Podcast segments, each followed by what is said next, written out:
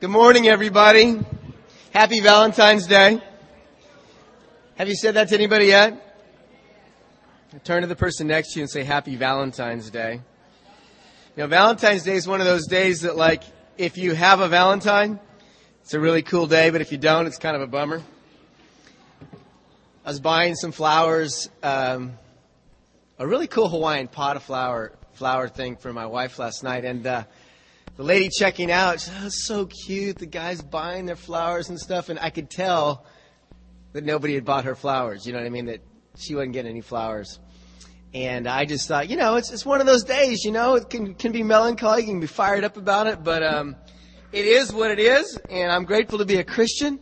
I'm grateful to have a wife of 18 years.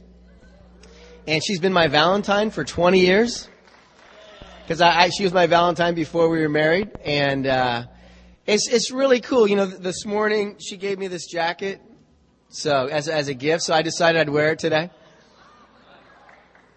She's awesome and um, amazing. You know, I, I got to confess, I was a little undisciplined last night. I was watching the Olympics. I hadn't seen the Olympics yet. How many of you guys like the Winter Olympics?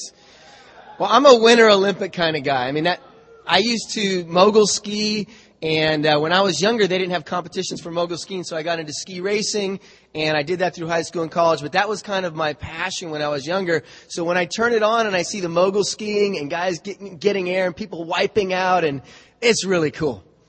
And then the, the luge guy, you know, going down there at, at 89, 90 miles per hour, and the fact that somebody lost their life and the guys are still doing it, and I'm watching it, and you know, this, did you guys watch it last night where that guy wiped out?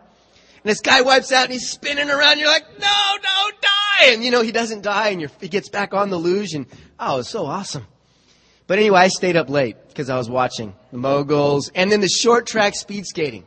I mean, speed skating's fine. They go on the track, but short track, they can wipe out, you know, and the blades can hit the walls and, you know, the Koreans are always battling against the Americans. You know, the, the best thing last night, the Koreans are battling with the Americans with Apolo Anton Ohno, and then two of the Koreans on the last turn wipe out. And I'm sorry if you're Korean, but I was fired up.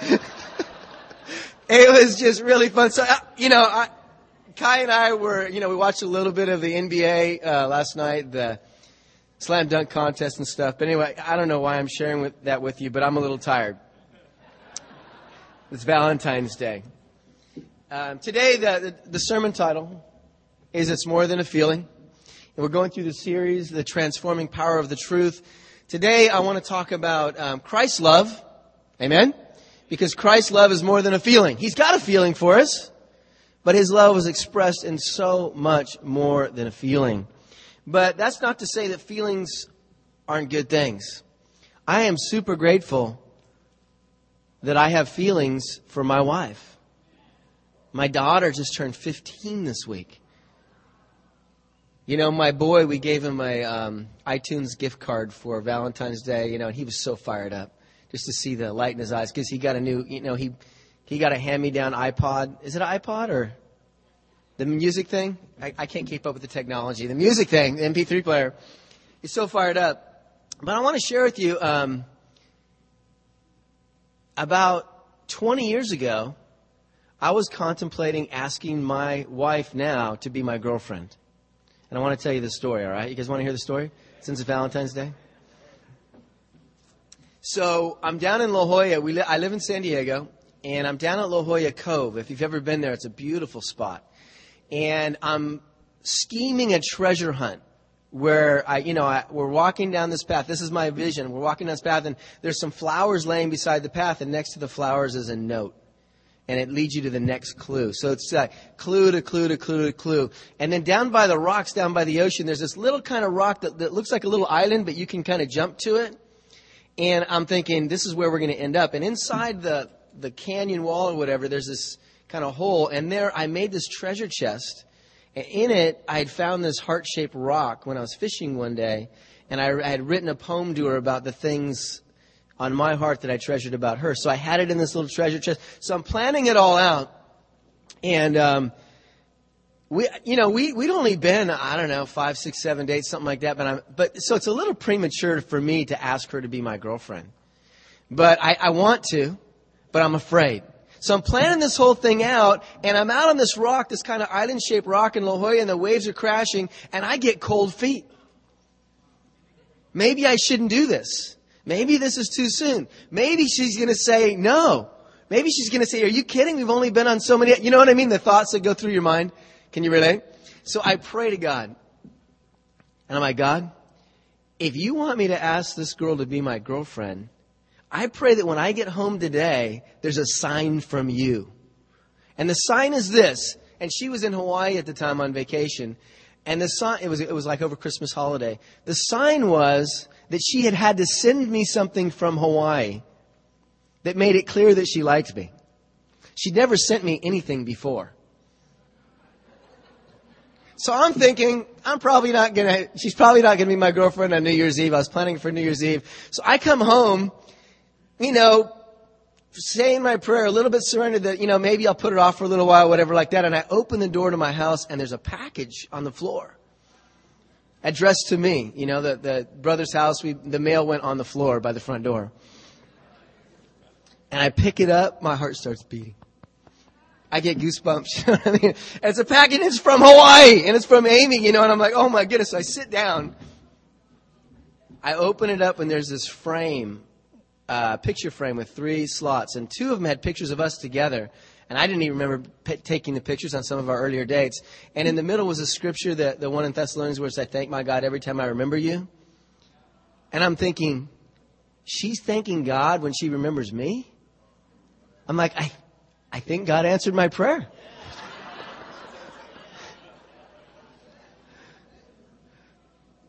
and, you know, there was a feeling, and I wanted to pursue a relationship with her to the next level, but there was a fear there. But when I saw the substance, this frame, it became more than a feeling. There was an action. So we, the treasure hunt went on. So we drove down. It was a beautiful. It was, it was New, it was New Year's Eve. 1989, long time ago. Some of you guys weren't born yet. And we went down to Jolla Coves, beautiful night, and we went through the thing, and, you know, she saw the, we, we let her down, and the, the thing was, is for me, jumping around on rocks was nothing, but she wasn't super fired up to jump on that island-shaped rock. And it took some convincing and some prodding and help to get her down there. So by the time we got down there, I'm thinking that she's going to be all excited about the treasure, and she's like freaking out, like on this rock.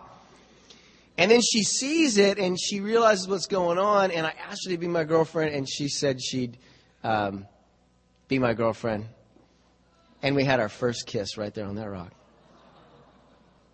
Isn't that awesome? I'll tell you later, another time, I'll tell you about the time we got engaged with a hot air balloon, but that's another story. But I tell you what, you know, that was um, her saying I'd love to be your girlfriend was good news to me. You know, don't we, don't we love good news? Um, do you know that Jesus' life and death and resurrection is considered good news? Prophesied about throughout the Bible. And Jesus' fulfillment of the prophecy. But when Amy said, you know, I want to be a that was good news to me. And I, you know, have you ever got a phone call where someone calls you and says, I've got good news, give me a call back? Is that a call that you return quickly or that you delay? You know, maybe, you know, it's, you know what? I found out he, he likes you. Or she, she wants to go out on a date with you. Or may, maybe it's, um, she's pregnant. Or maybe it's, you got the job. Right? Well, what's the other good news we can get? You won the lottery? Anyone ever get that news? I never got that news. I don't play the lottery because I figure the only way to win the lottery is not to play. So I win all the time. You got a raise? You've been going to the doctor and you find out that the test results are negative. I mean, there's a lot of things. You know, we look forward to good news, right? But Jesus coming to earth is considered good news. And I've been doing a Bible study on the good news and on how they shared their faith in the first century. And, and through the book of Acts, they just basically always led with the good news. This guy Jesus fulfilled the prophecies. He died on the cross because he loves you so much and to forgive you of your sin. And he was raised again through the power of God, meaning that you too can live a new life. And they shared it over and over and over again. But Jesus' love for us is more than a feeling. I want to read some scriptures together today. I want to talk about the good news, how it's more than a feeling. But before we get into the word, I want to pray together. Let's pray. God, thank you for love. And on this day, uh, in our culture, we celebrate love. And we're thankful for the people we have in our lives that love us and that we love. But today, I, I pray that we can look at your love for us. I pray that we can look at the love displayed by you offering your son to die so that we could be saved. Open our hearts and our minds and our spirits to the scriptures as we read them today. I pray for myself and for everybody here that we'll respect the scriptures today and we'll let them move our hearts. God, we know you love us. We don't always feel it. Help us feel it. God, we want to love you with all of our hearts in ways that please you, and yet we fall short all the time. Help us understand today that your love is greater than our weakness, that your love is greater than our sin, that your love is greater than our temptation. God, I pray today as we leave here that we will see your love as good news and that it will fill our hearts and our souls and, and not only that, God, that we'll be fired up to share the good news of your love with other people. Bless this time of study. In Christ's name, amen. In John chapter 3 and verse 16. You guys with me here? For God so loved the world that he gave his one and only Son that whoever believes in him shall not perish, but have eternal life. God has a feeling for all of us. He loves us. But his love was more than a feeling. He gave, it's not like he had a plethora of sons. He gave his one and only son. You know, I think the two things that move me, the two stories that move me most in the Bible, is Abraham being willing to offer Isaac and God giving his son. Because I have a, I have a daughter and I have a son, and I can't fathom giving up my son or my daughter for any of you guys. Not even for all of you guys. I don't love you that much.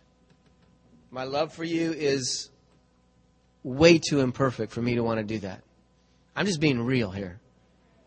Yet God loved me so much that he was willing to give up his son for me. That's an amazing thought. Love, love, the love of God is not just a feeling, it's a sacrifice. And there's a lot of ways he could have shown his love for us, but I think what, with, with Jesus dying on the cross, what more could he have done? You can't even think of anything more. How much more could God have expressed his love? If you were God and you wanted to tell these knuckleheads down on earth how much you loved them, and you want your love to transform their lives from living for sin in themselves but and for him, what would you have done to show your love? I'm going to go down and I'll, you know, I'm going to talk to some of these respected guys and I'll call them prophets and they'll go tell the people, well, he tried that. I'm going to do great miracles for him. Well, he tried that. I'm going to flood the earth, repopulate it. He tried that. I guess I'm going to have to sacrifice my son so they understand. But you know what? Jesus' love and his death is God saying, I love you. So whether or not you got any flowers today, or a gift or a card, whether or not you're in love right now with a person, God loves you. God is in love with you. God's sweet on you. Amen? And hopefully, as we read these scriptures, you'll feel a little bit of God's love. In Luke chapter 2,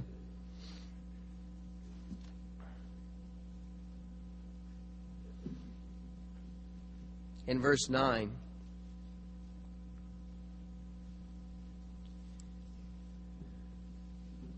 an angel of the Lord appeared to them, and the glory of the Lord shone around them and they were terrified. But the angel said to them, Do not be afraid. I bring you good news of great joy that will be for all the people. Today in the town of David, a Savior has been born to you. He is Christ the Lord. The angel comes and there's light all around the angel. And then the angel, the first thing the angel says is, Don't be terrified. If it were me, I'm just imagining the scene. Imagine being there and you've never seen an angel, and an angel shows up and there's light all around the angel. And then the angel says, Don't be terrified. I would say, Why is there so much light around you if you don't want me to be terrified? Turn off the light and maybe I won't be terrified. But at any rate, the angel wanted them to listen. Today, in the town of David, a Savior has been born to you a Savior. This is good news of great joy. I tell you what, if you don't know you need a Savior, how good a news is that? But if you're looking forward to a Savior, if you know you need a Savior, that's good news of great joy. Amen? And in the Jewish mind at that time, they were looking forward to some, for some, you know, the Messiah to come and save them from the hand of the Romans. So they had a shallow idea of what the Savior would be. But the reality is the Savior came to forgive us of our sins and give us eternal life. Amen? But the angels said that Jesus' coming would be good news. So Jesus starts his ministry in Luke chapter 4. You can flip over there with me, or just look on the screen.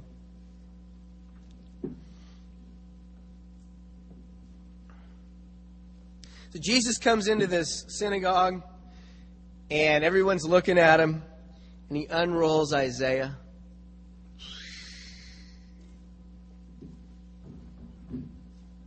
Like this. That's how they read the Bible back then. It was a scroll. Unroll it to the place of Isaiah, you know, 61. The Spirit of the Lord is on me because he has anointed me to preach good news to the poor. He sent me to proclaim freedom for the prisoners and recovery of sight for the blind to release the oppressed and proclaim the year of the Lord's favor. He rolled up the scroll, gave it back to the attendant, and sat down. The eyes of everyone in the synagogue were fastened on him, and he began by saying to them, Today this scripture is fulfilled in your hearing. If you were a Jew and you'd read Isaiah and you'd been waiting for the Messiah, you'd either be really fired up or really terrified. Because if you know, if you're if you're spiritually minded and you're you're trying to be righteous with God, and the Messiah shows up, you're like, "Wow, I'm here in the presence of the Messiah. I've been waiting for this." But if you're living in sin and hiding out or wherever you're at, and the Messiah shows up, you're thinking, "Oh my goodness." And when when people hear the good news, they have those same two responses, right? It's either good news to them or it's, "Oh my goodness." What is the good news? Why, why is Jesus good news? He preaches good news to the poor. Those who know they need a Savior, those who know they need to change, those who are looking forward to forgiveness of their sins, those who want to go to heaven, they're poor in spirit. They know they need God. And for all of the people out there, including us, that feel the need for God, Jesus is good news.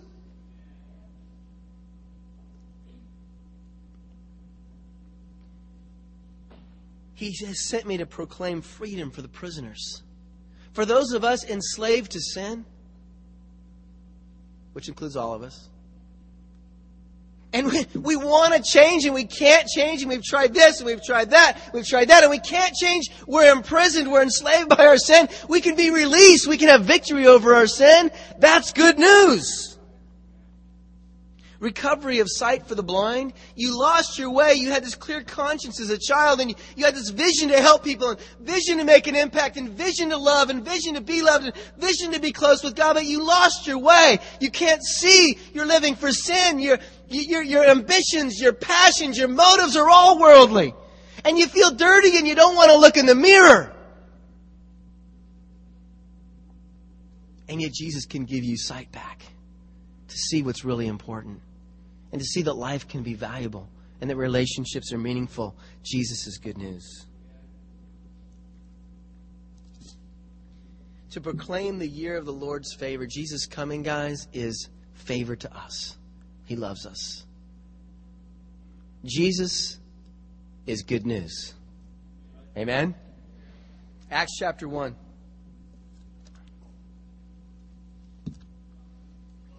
When I, you know, when I initially did the study on the good news, I was reading through Acts. So a few of the scriptures we're going to share come out of the book of Acts. But I wanted to know why in the first century that they basically just talked about Jesus. They let their conversations were starting with Jesus and ending with Jesus. Paul in 1 Corinthians says, I resolved to know nothing except Christ and Christ crucified. In fact, people didn't consider Paul a powerful speaker. You know, they, they thought he was weak because all he talked about was Jesus. He never talked about himself. Lest the cross be emptied of its power. In my former book, Theophilus, I wrote about all that Jesus began to do and teach until the day he was taken up into heaven after giving instructions through the Holy Spirit to the apostles he had chosen. After his suffering, he showed himself to these men and gave many convincing proofs that he was alive. He appeared to them over a period of 40 days and spoke about the kingdom of God. On one occasion, when he was eating with them, he gave them this command Do not leave Jerusalem, but wait for the gift my Father has promised, which you have heard me speak about. For John baptized with water, but in a few days you will be baptized with the Holy Spirit. Jesus died. He was resurrected. And for 40 days, he hung out and he spent time and he talked with the apostles and the disciples. The guy died. His heart stopped beating. He had a hole in his side and holes in his wrists and holes in his feet. He was dead. And three days later, he was raised to life. And these people are witnesses of the fact. It wasn't that long ago, guys. It was 2010 years, or 2000 and whatever. Almost 2000 years ago, if AD is the year of his birth. But anyway, about 2000 years ago. And he was resurrected. God in the flesh became man and died because of his love for us and was resurrected by the power of God. Does that still stir you? Does it mean anything to you? Guys, this is the good news. That same power who raised Jesus from the dead is the power you have access to as a Christian. So when they met together, they asked, Lord, are you at this time going to restore the kingdom to Israel? He said to them, It's not for you to know the times or dates the Father has set by His own authority, but you will receive power when the Holy Spirit comes on you. And you will be my witnesses in Jerusalem and in Judea and in Samaria and to the ends of the earth, even the west side of Los Angeles. Obviously, I added the last part. After he said this, he was taken up before their eyes, and a cloud hid him from their sight. Wouldn't it have been cool to watch Jesus just float up into the air like a helium balloon? I, I, I don't know how, when's the last time you read this passage, but Jesus really ascended. They were looking intently up into the sky as he was going when suddenly two men dressed in white stood beside them. Men of Galilee, they said, why do you stand here looking into the sky? Because Jesus just went through the cloud? Of course. I mean, angels, I think, ask stupid questions. If there's any of you around here right now, I apologize. It was just a joke. This same Jesus who has been taken up from you into heaven will come back in the same way you have seen him go to heaven. Jesus is coming back. My dad used to have this expression, you're slower than the second coming.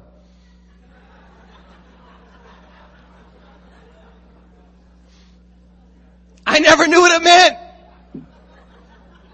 I'm 23 years old. I become a Christian. I'm reading the book of Acts and I'm like, Jesus coming back has taken a long time. Ah! I know my dad was saying I'm slower than the second coming of Christ. My whole life. He was telling me I was slower than the second coming. And I finally figured out what it meant. How do you feel about the fact that Jesus is coming back one day? What if he came back today? Would that be good news to you? Wouldn't it be cool? Acts chapter 2, verse 22. Jesus coming back. It's going to be a cool day. Men of Israel, this is Peter now talking. The Holy Spirit had come on them in Acts 2. You can read it later. Peter's talking. Um, he's speaking Hebrew, I guess, or Aramaic, and everyone's understanding in their own language. It's an amazing day. He's speaking one language and everybody's understanding in their own language. So what he's saying has a little significance. So pay attention, okay? You guys are with me, right? It's important.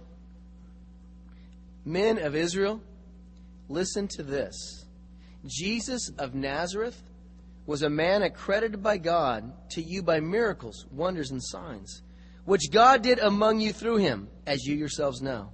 This man was handed over to you by God's set purpose and foreknowledge. And you, with the help of wicked men, put him to death by nailing him to the cross. But God raised him from the dead, freeing him from the agony of death, because it was impossible for death to keep its hold on him. Men of Israel, men and women of Los Angeles, listen to this. Jesus is from God. The miracles, the fulfilled prophecies prove it. You, with the help of wicked men, put him to death by nailing him to the cross. You are responsible for the death of Jesus. I am responsible for the death of Jesus. My sins are the reason that Jesus is on the cross. Your sins are the reason that Jesus is on the cross. You are responsible for the death of Jesus. That's bad news, right? But God raised him from the dead. That's good news, right? David said about him, I saw the Lord always before me because he is at my right hand. I will not be shaken. Therefore my heart is glad and my tongue rejoices. My body will also live in hope because you will not abandon me to the grave, nor will you let the, your Holy One see decay. You have made known to me the paths of life. You have filled me with joy in your presence. About a thousand years before this happens, David is prophesying about it. That Jesus, you know, his body wouldn't see decay, that he'd be raised to life. Isn't that cool that the prophets talked about exactly what happened? And you don't want to take responsibility for the death of Jesus. I know you don't. I'm not guilty. We are all trying to shift guilt all the time. Don't put that on me. Don't put that on me. Well, wait a minute. Was this prophesied about? Thousand years before? Wow. Maybe there's something to it.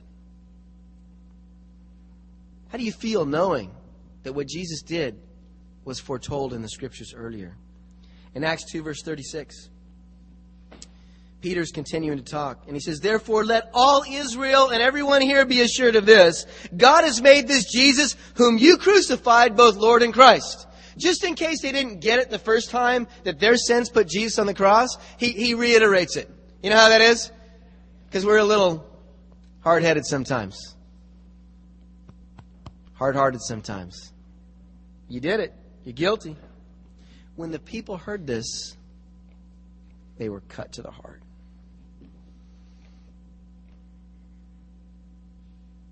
And said to Peter and the other apostles, Brothers, what shall we do? When they heard the good news, wasn't fancy, wasn't any singing, there's no balloons, wasn't a band, wasn't a nice banner, no PowerPoint,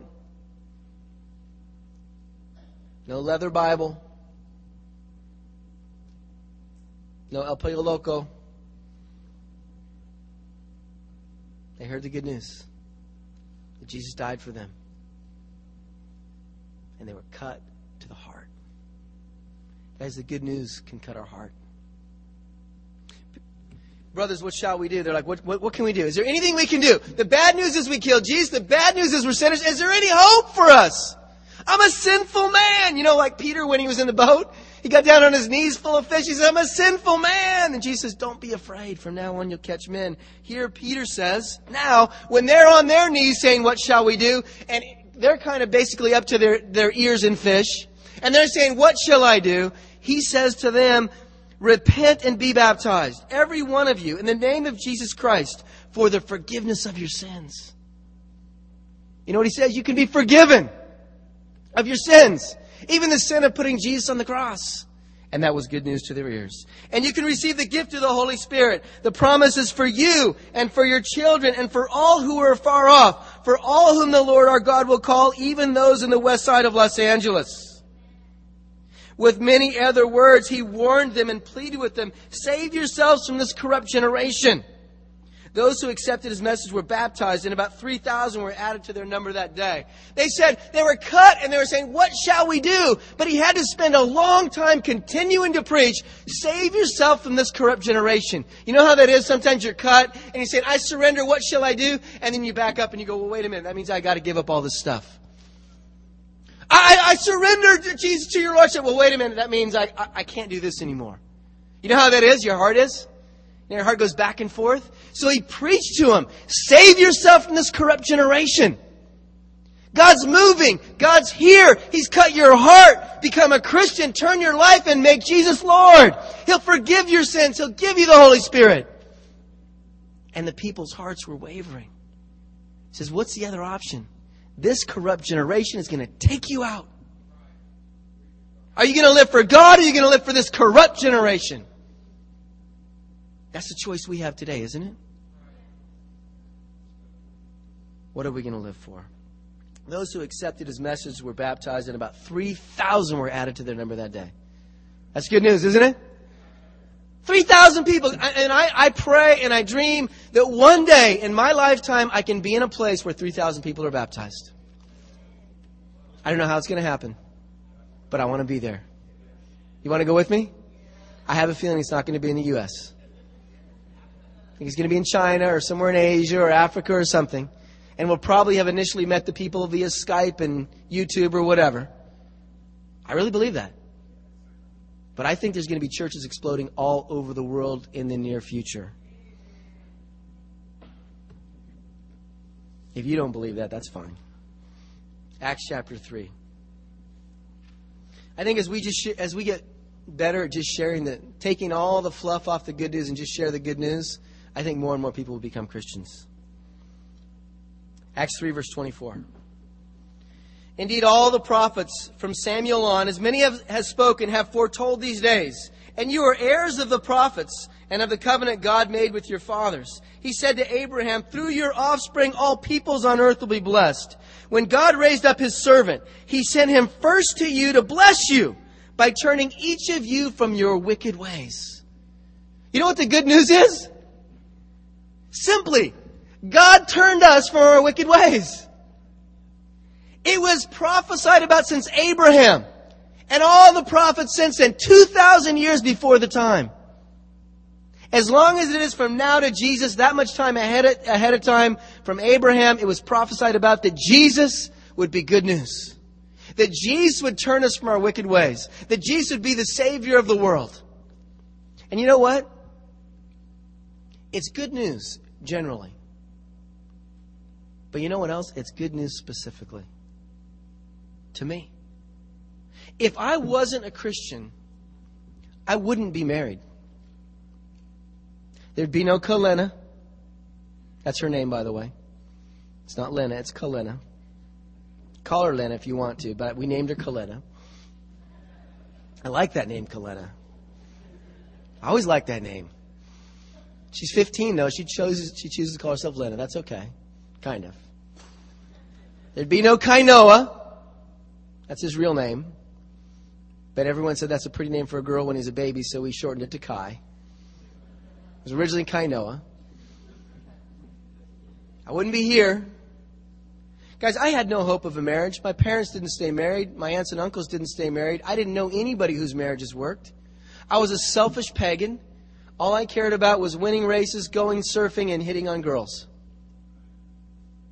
I lived for myself. I don't think I had a relationship that lasted over six months with a girl. I was a pagan. I was a sinner. I had no hope. If it weren't for the disciples, if it weren't for Jesus coming, I'd have stayed in my wicked, selfish, sinful, immoral ways. Jesus turned me from my wicked ways. Was so cool. I was hanging out with Daniel Cruz the other night and Mike. We had our, we were having a discipleship group hanging out, and I don't know Daniel very well. And he was kind of telling him his, he was telling me his story. He's saying, you know, Tony, I, I don't have any bitterness towards anything. He said, I know without God in His church, I wouldn't have Alice. I wouldn't be married. I wouldn't have my kids. He said, I have so much more to be grateful for than things I feel bad about. And if anybody ever hurt me or sinned against me, I just forgive them. Guys, Jesus turned us from our wicked ways. We have a testimony. And you know what? I really think that we should share the good news more. And I think we should share our testimony, a, a few ways that God has turned us from our wicked ways more. Amen? I think we're, pre- you know, we've gotten pretty good at inviting people to church. Would you like to come? Okay, see ya. But man, you share the good news. You share your testimony about the way you've been turned from your wicked ways. People that don't know they're looking for good news, all of a sudden will realize, I need that good news. Romans chapter 10. If I get the ushers to hand out the sheets, that would be great.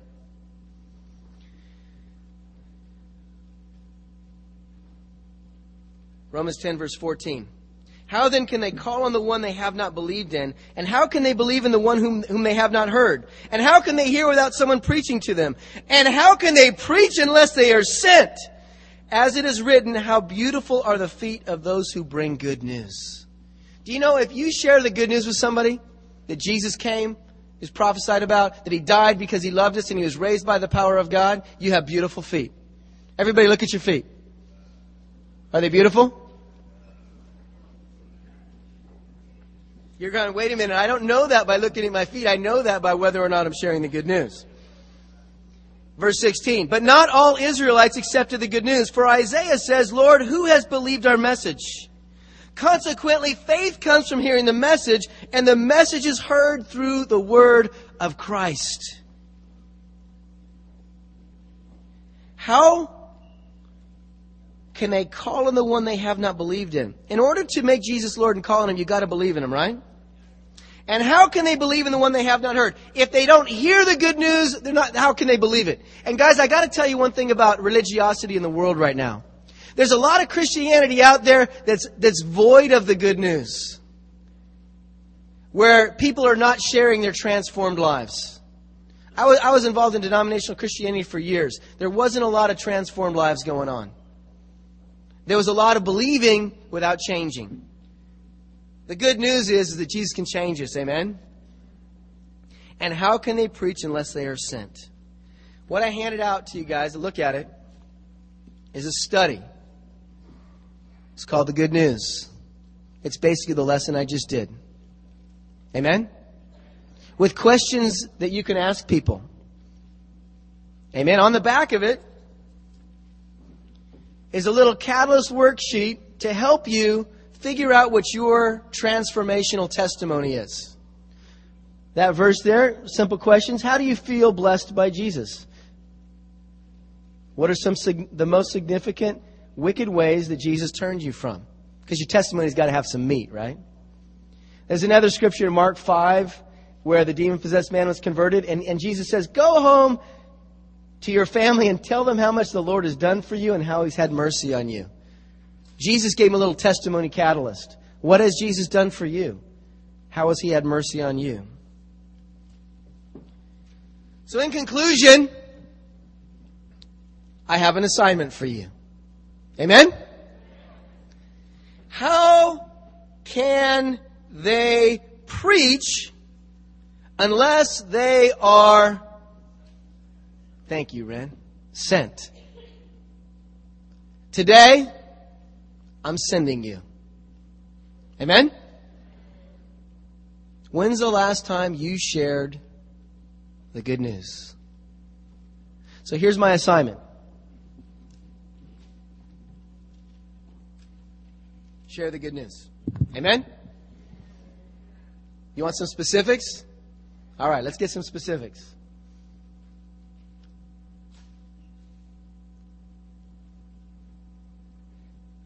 Refine your testimony. Call it a, uh, in the singles are calling this a transformonial, how you're sharing how you've been transformed.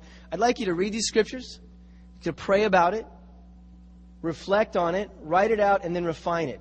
You know, share it with a couple friends, maybe in your small group, what your testimony is.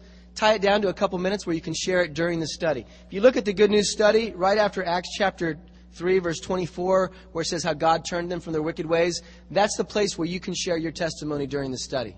You guys with me here? Number two, invite your friends over for dinner. Everybody will come to dinner. It's not a hard thing to get people to do. The Goldbergs do it all the time. They have people over for dinner and they ask them to study the Bible. If it works for them, it'll work for you. Three, ask them, do you know why Jesus' life is considered good news? They go, no, I always wondered about that. And when they say I always wondered about that, you know what you say? Let me tell you.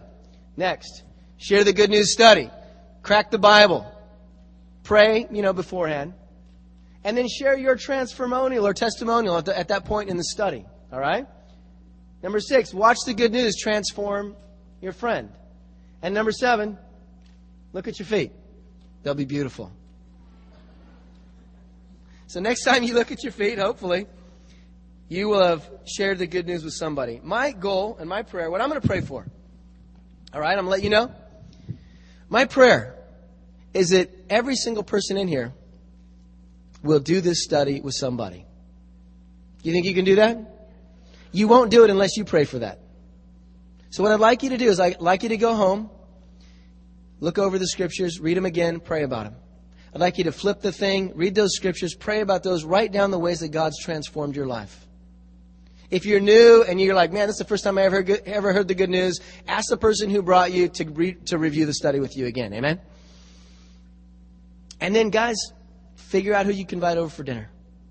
And I really believe, guys, that the good news will transform many more lives of people here in the west side of LA share the good news. Thanks.